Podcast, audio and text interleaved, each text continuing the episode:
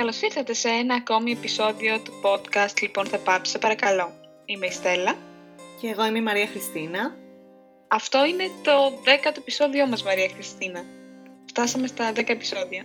Wow, Πώς πώς, θα- πώς πέρασε έτσι ο καιρός. Ναι, με αφορμή αυτό, αποφασίσαμε να συζητήσουμε γιατί διαβάζουμε βιβλία και τον τρόπο ίσως που επιλέγουμε να διαβάζουμε βιβλία το 2021 και να φέρουμε φυσικά στα audiobooks, στα διαφορετικά είδη βιβλίων που υπάρχουν και έχουμε πρόσβαση σε αυτήν την ε, φάση. Βλέπω τη Μαρία Χριστίνα που γελάει, που είναι πολύ φαν των audiobooks, ε, ενώ εγώ δεν είμαι. Ναι, Μαρία Χριστίνα, θέλεις να ξεκινήσεις, να, να μας πεις, βασικά θυμάσαι ποια είναι, ποια είναι η πρώτη σου φορά; Ενώ η πρώτη φορά που Ε, γίνεται διάβασες. όλο και πιο αμήχανη αυτή η κουβέντα.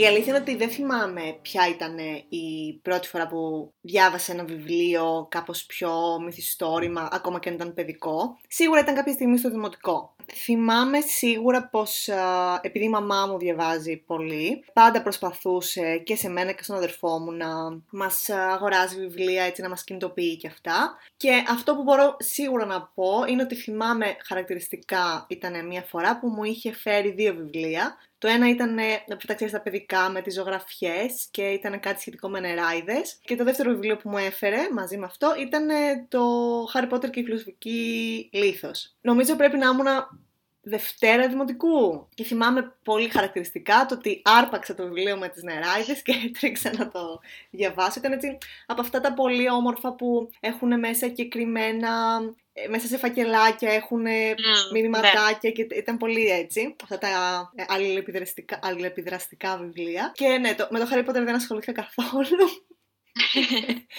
αυτό θυμάμαι ήταν το... Αυτό είναι η πρώτη έτσι πιο ζωντανή ανάμνηση που έχω. Εσύ θυμάσαι πότε ήταν η πρώτη φορά. Η πρώτη σου φορά; Δεν θυμάμαι. Όχι. Θυμάμαι.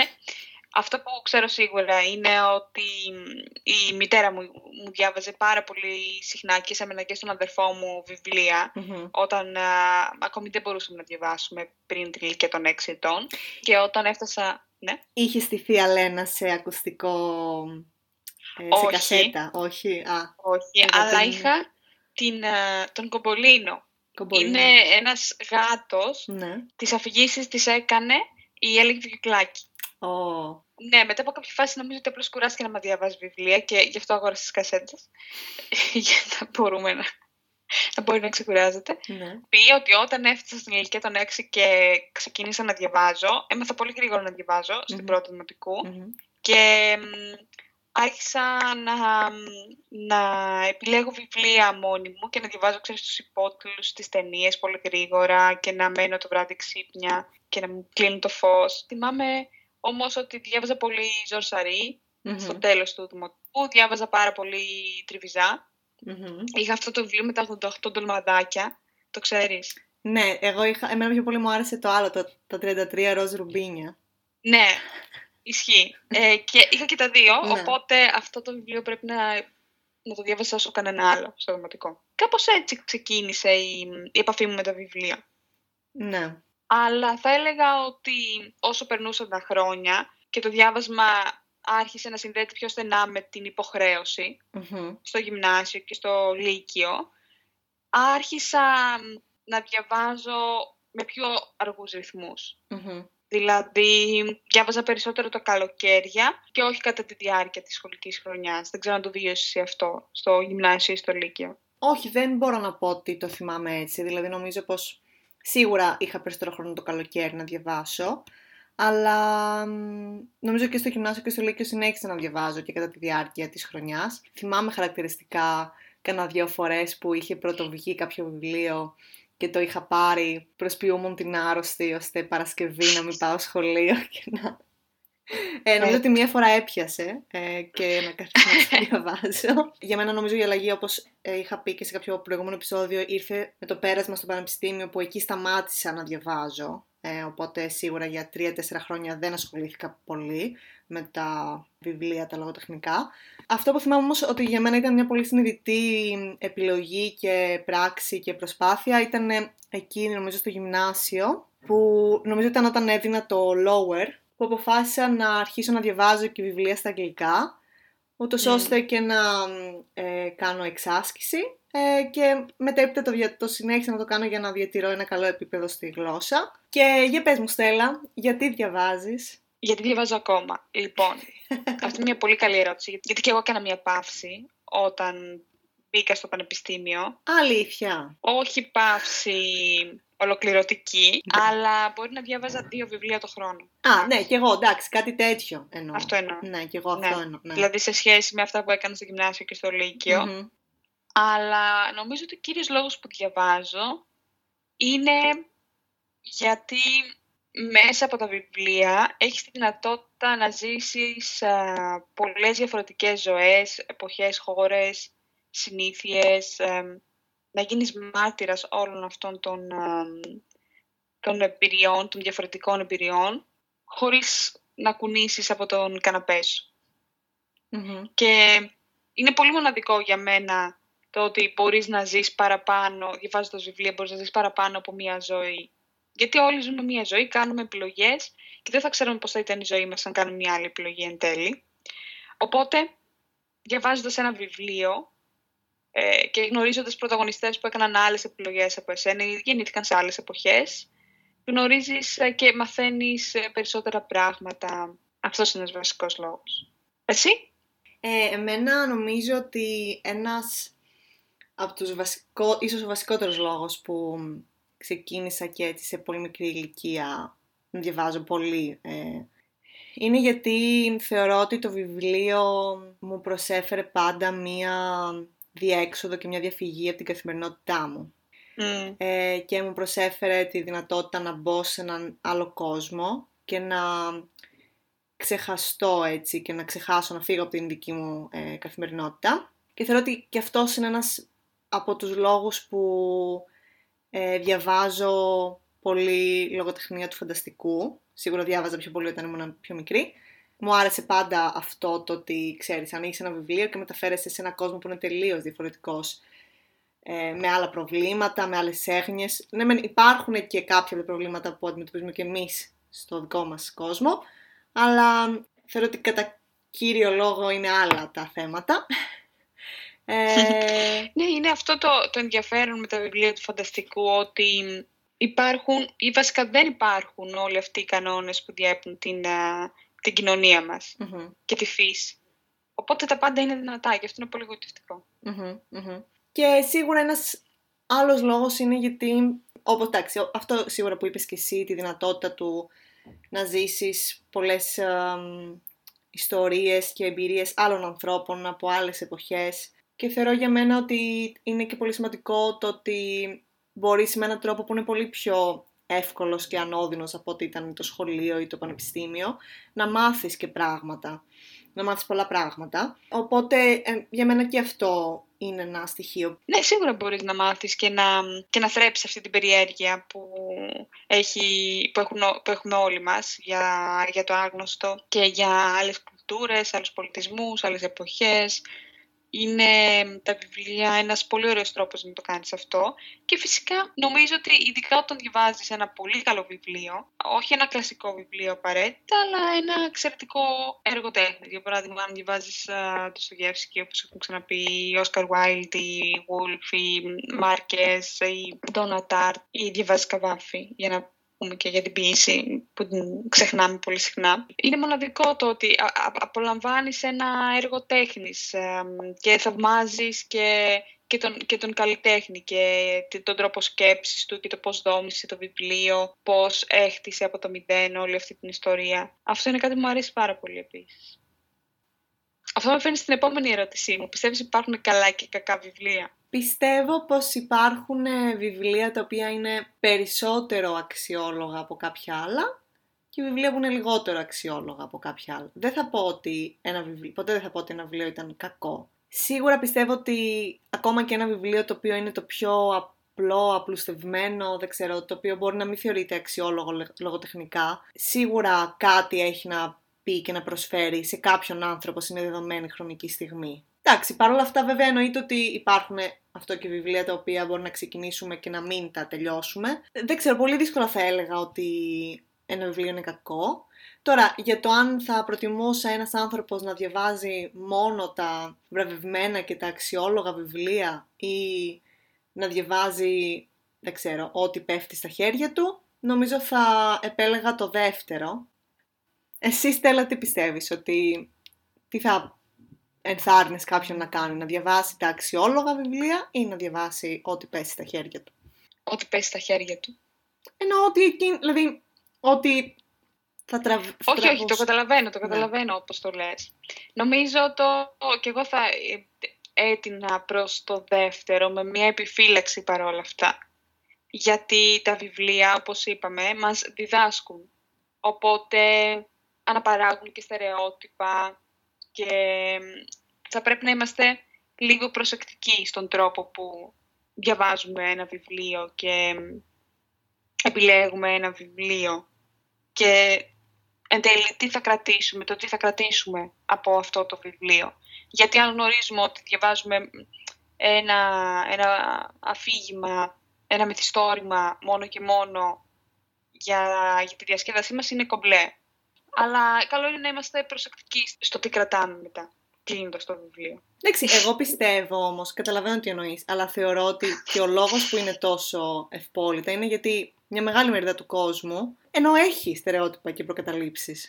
Ναι, αλλά Οπότε... αυτό είναι το θέμα, ότι αυτό, τα, τα βιβλία είναι καλό να μας βοηθάνε να ξεπεράσουμε αυτά τα στερεότυπα ή τέλος πάντων να, να μπούμε στα παπούτσια ανθρώπων που δεν θα μπαίναμε, να αυξήσουμε τα επίπεδα ενσυναίσθησης που εχουμε Είναι ένας λόγος που διαβάζουμε. Ή αν, και δεν είναι ο αν δεν είναι ο πρώτος, είναι ένα στοίχημα που καλό θα ήταν να βάζουμε με τον εαυτό μας. Καλό είναι να διαβάζεις και βιβλία τα οποία σε προκαλούν πάντως και ε, μπορεί ας πούμε να θεωρείς πριν διαβάσεις ένα βιβλίο ότι ξέρω εγώ ο συγγραφέας του αντιπροσωπεύει κάποια πράγματα και αυτά τα πράγματα πάνε κόντρα με αυτά που πιστεύω εγώ, αλλά παρόλα αυτά θέλω να δώσω μια ευκαιρία στο βιβλίο και σε αυτά που έχει να πει αυτός ο άνθρωπος. Άρα αυτό μας φέρνει στην επόμενη ερώτηση. Είναι καλύτερο να διαβάζουμε audiobooks; Θεέ μου. Τίποτα δεν είναι καλύτερο. Ή να διαβάζουμε το κλασικό βιβλίο. Λοιπόν. Δεν ξέρω αν υπάρχει κάποιος άλλος τρόπος. Ή επίσης αυτό που μου έχει στο μυαλό είναι να διαβάζουμε βιβλία ηλεκτρονικά. Δηλαδή. Κοίταξε να δεις. Όχι το, να Το να διαβάζεις ένα βιβλίο σαν e-book ε, δεν το έχω κάνει, αλλά δεν θεωρώ ότι διαφέρει τόσο πολύ η, η καθ' αυτή εμπειρία της ανάγνωσης από το να διαβάσεις ένα βιβλίο το οποίο έχει στα χέρια σου. Ενώ ότι πάλι... εγώ πιστεύω ότι διαφέρει πάρα πολύ. Πρόσεξε να δεις. Όταν έχεις μπροστά σου το βιβλίο ή έχεις μπροστά σου το e-book, εξακολουθείς πάντα να έχεις κάτι το οποίο πιάνει στα χέρια σου. Και νομίζω, αυτό, ας πούμε, για παράδειγμα, όπως... Πολλοί... Ναι. Συγγνώμη, ναι. Πολλοί άνθρωποι θέλουν να πιάνουν το χαρτί, να μυρίζουν το χαρτί, αυτό είναι κάτι που δεν μπορείς να το κάνεις τόσο πολύ στο e-book. Αυτή είναι μια διαφορά. Σίγουρα... Ναι. Ε, εγώ δεν... Λοιπόν, εγώ θέλω να πω ότι δεν έχω διαβάσει ποτέ e-book, απλά επειδή... και. Επειδή με είχε απασχολήσει στο παρελθόν, μήπως αγόραζα ένα Kindle ή κάτι τέτοιο, θεωρώ ότι πια και αυτό έχει κάπως... Θεωρώ ότι έχουν γίνει πρόοδοι, ας πούμε αυτό που λες για το αν μπορείς να σημειώσεις, να υπογραμμίσεις, μπορείς να το κάνεις. Και έχουν βγει νομίζω και, ξέρεις, εφαρμογές που κάπως σου επιτρέπουν mm. όντως να σημειώσεις και να υπογραμμίσεις και αυτά. Ε, ή ξέρω ότι το Goodreads έχει Kindle Notes, ένα section, οπότε θεωρώ ότι έχουν γίνει okay. πρόοδοι. Ναι, προσωπικά ανήκω κι εγώ στην μερίδα ανθρώπων που προτιμώ να έχω το φυσικό αντίτυπο στα χέρια μου. Ναι, μου αρέσει πολύ περισσότερο.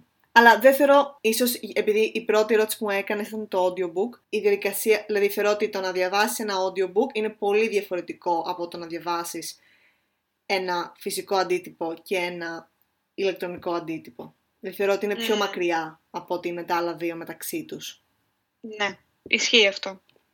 Οπότε ίσως αυτό κιόλας ήθελα, γι' αυτό και η απάντησή μου στην αρχή ήταν αυτή που σου έδωσα, γιατί θεωρώ ότι είναι πολύ πιο μακριά. Και για να απαντήσω λοιπόν σε αυτό το θέμα με τα audiobooks, λοιπόν, καταρχάς να ξεκαθαρίσω ότι αυτό που λέει Στέλλα ότι η Μαριστίνα είναι πολύ μεγάλη φαν των audiobooks και τα σχετικά, δεν είναι 100% αλήθεια. Ε, θεωρώ όντως ότι ε, είναι πολύ χρήσιμα για εμένα και όντως δεν μετανιώνω το ότι έχω διαβάσει βιβλία σε audiobook. Πιστεύω όμως ότι είναι μια πολύ διαφορετική εμπειρία ανάγνωσης. Δεν μπορείς να συγκρατήσεις τόσα πολλά πράγματα, είναι πολύ δύσκολο το να πηγαίνεις μπρος πίσω και μπρος πίσω που είναι κάτι που εγώ κάνω, αλλά είναι πολύ δύσκολο. Ε, δεν μπορείς να υπογραμμίσεις, δεν μπορείς να τσακίσεις τη σελίδα, μπορείς να έχεις κάτι και να σημειώνεις τα χέρια σου, αν θέλεις. Για μένα όμως μου έδωσε τη δυνατότητα κάποια βιβλία τα οποία πες ήταν πιο ανάλαφρα ή βιβλία τα οποία μπορεί να μην ήθελα ντε και καλά, ξέρεις, να...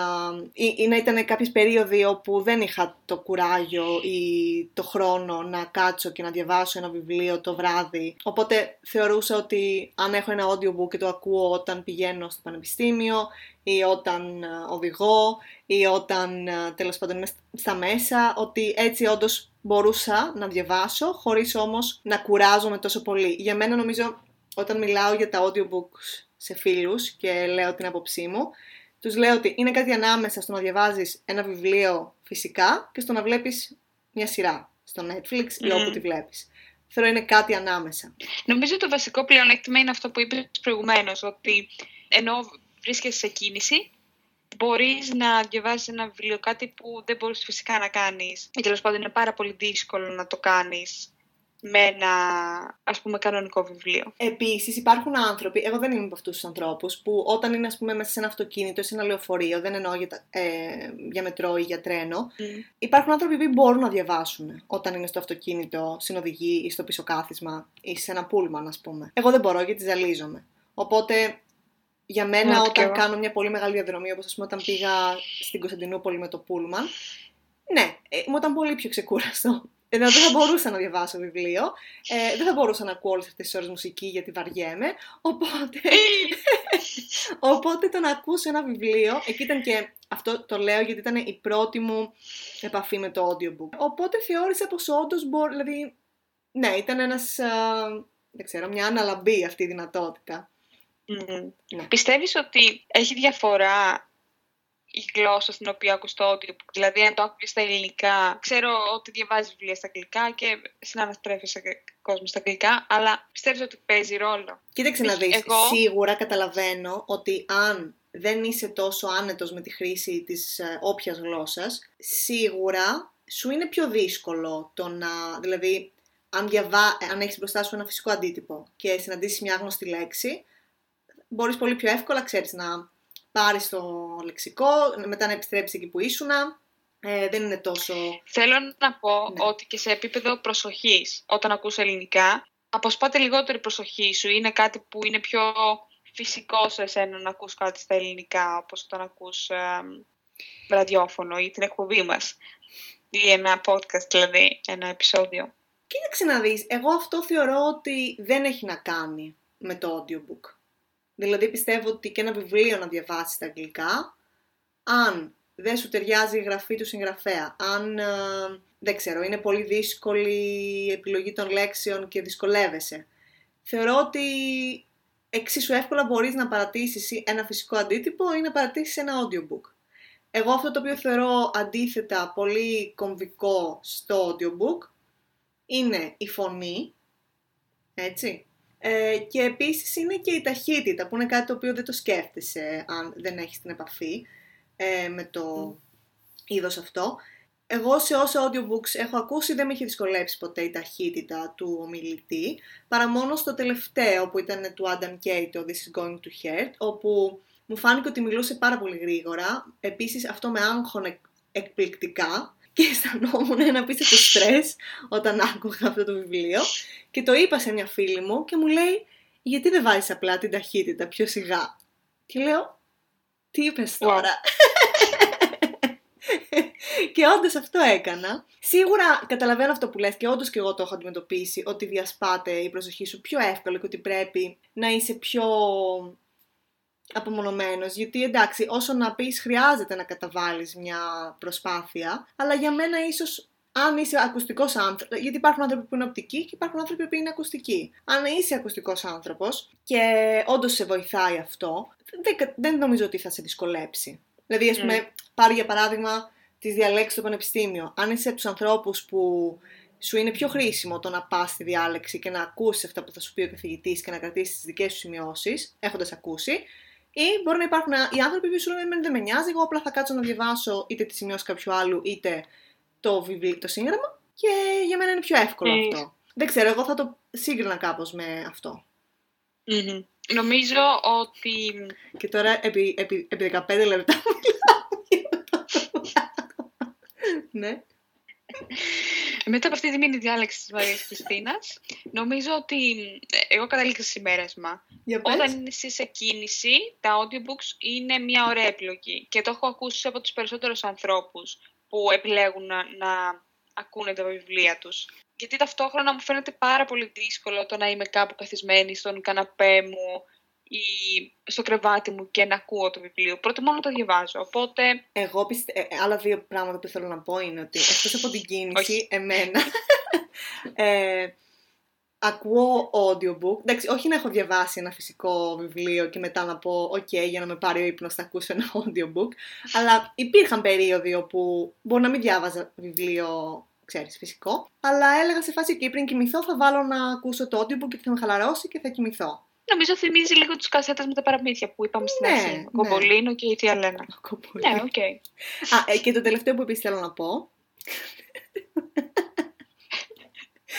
είναι ότι πιστεύω ότι δεν είναι όλα τα βιβλία για audiobooks και γι' αυτό τονίζω το να είναι κάτι ανάλαφρο, κάτι πιο light.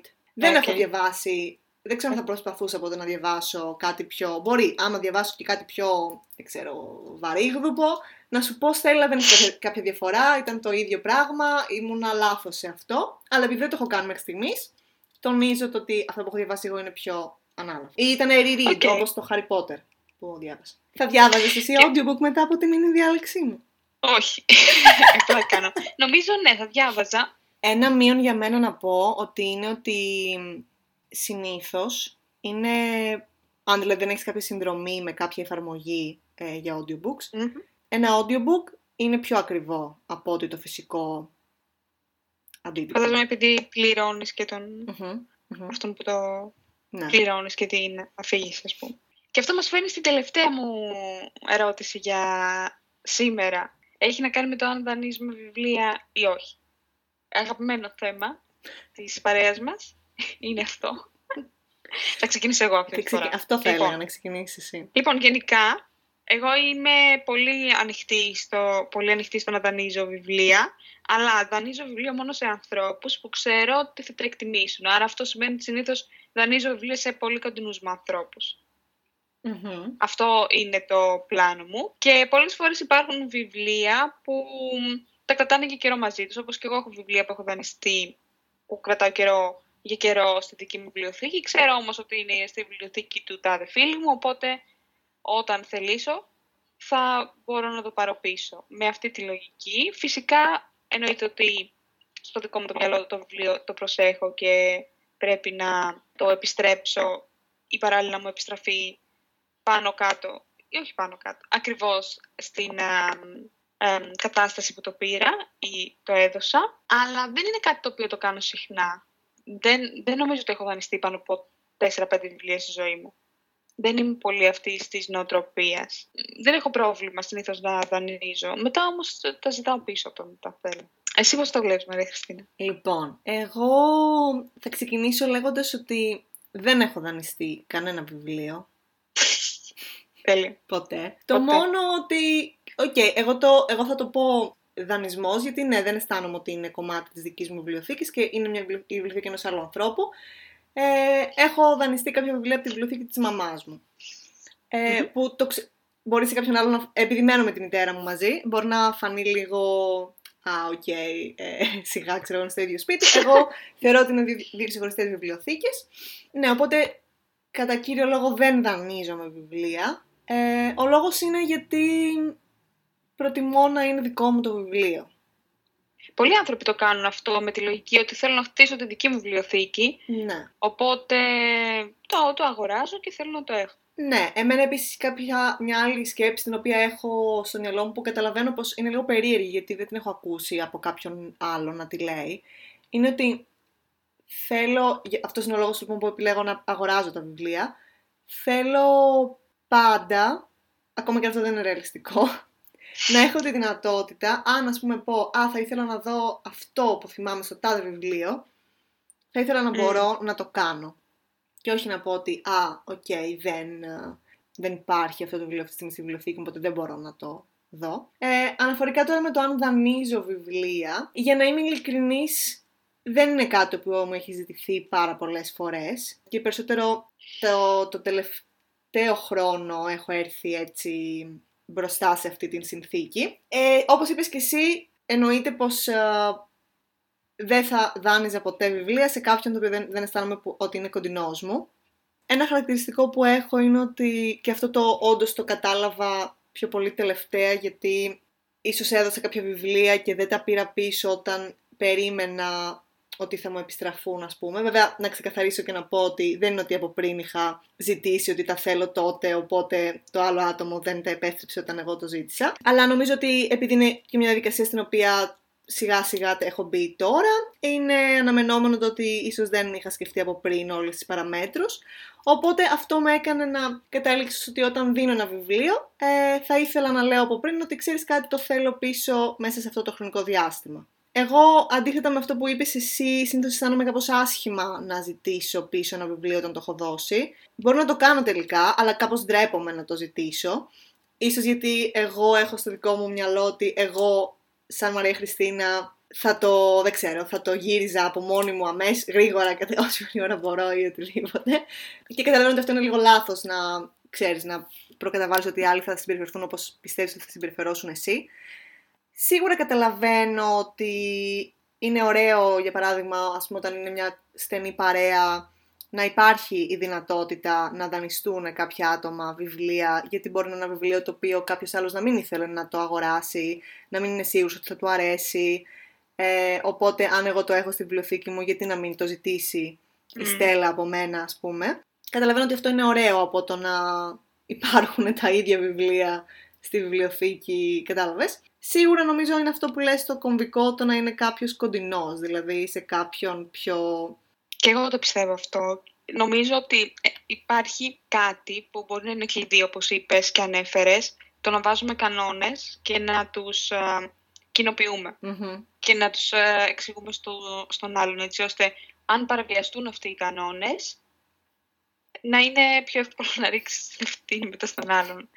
Ε, με την έννοια ότι θα είναι ξεκάθαρο και από τις δύο πλευρές. Εντάξει, θέλω να υπογράψει κανένα συμβόλαιο, αλλά είναι σημαντικό να ξέρεις ότι α, το βιβλίο το θέλει πίσω την τάδε ημερομηνία ή εντάξει δεν τον πολύ Ή μπορεί, υπάρχουν άνθρωποι που δεν τα θέλουν καν ή έχουν τη, τη λογική ότι οκ, okay, εντάξει εγώ το διάβασα, μπορεί να μην είναι και κάτι που θα μου λείψει εν τέλει από τη βιβλιοθήκη μου και πιστεύω ότι σε όλους έχει συμβεί να δανείσουν βιβλία και να μην τους επιστραφούν ποτέ.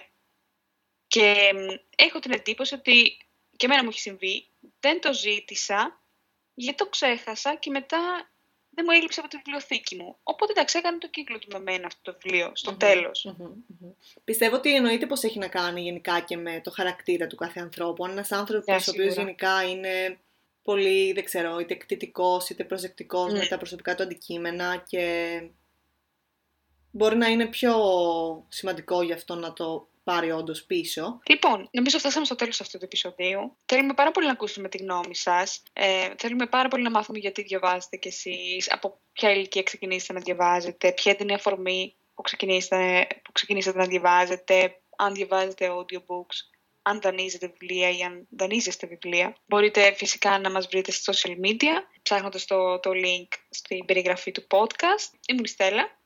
Και εγώ είμαι η Μαρία Χριστίνα. Και μέχρι το επόμενο επεισόδιο να είστε καλά. Γεια σας!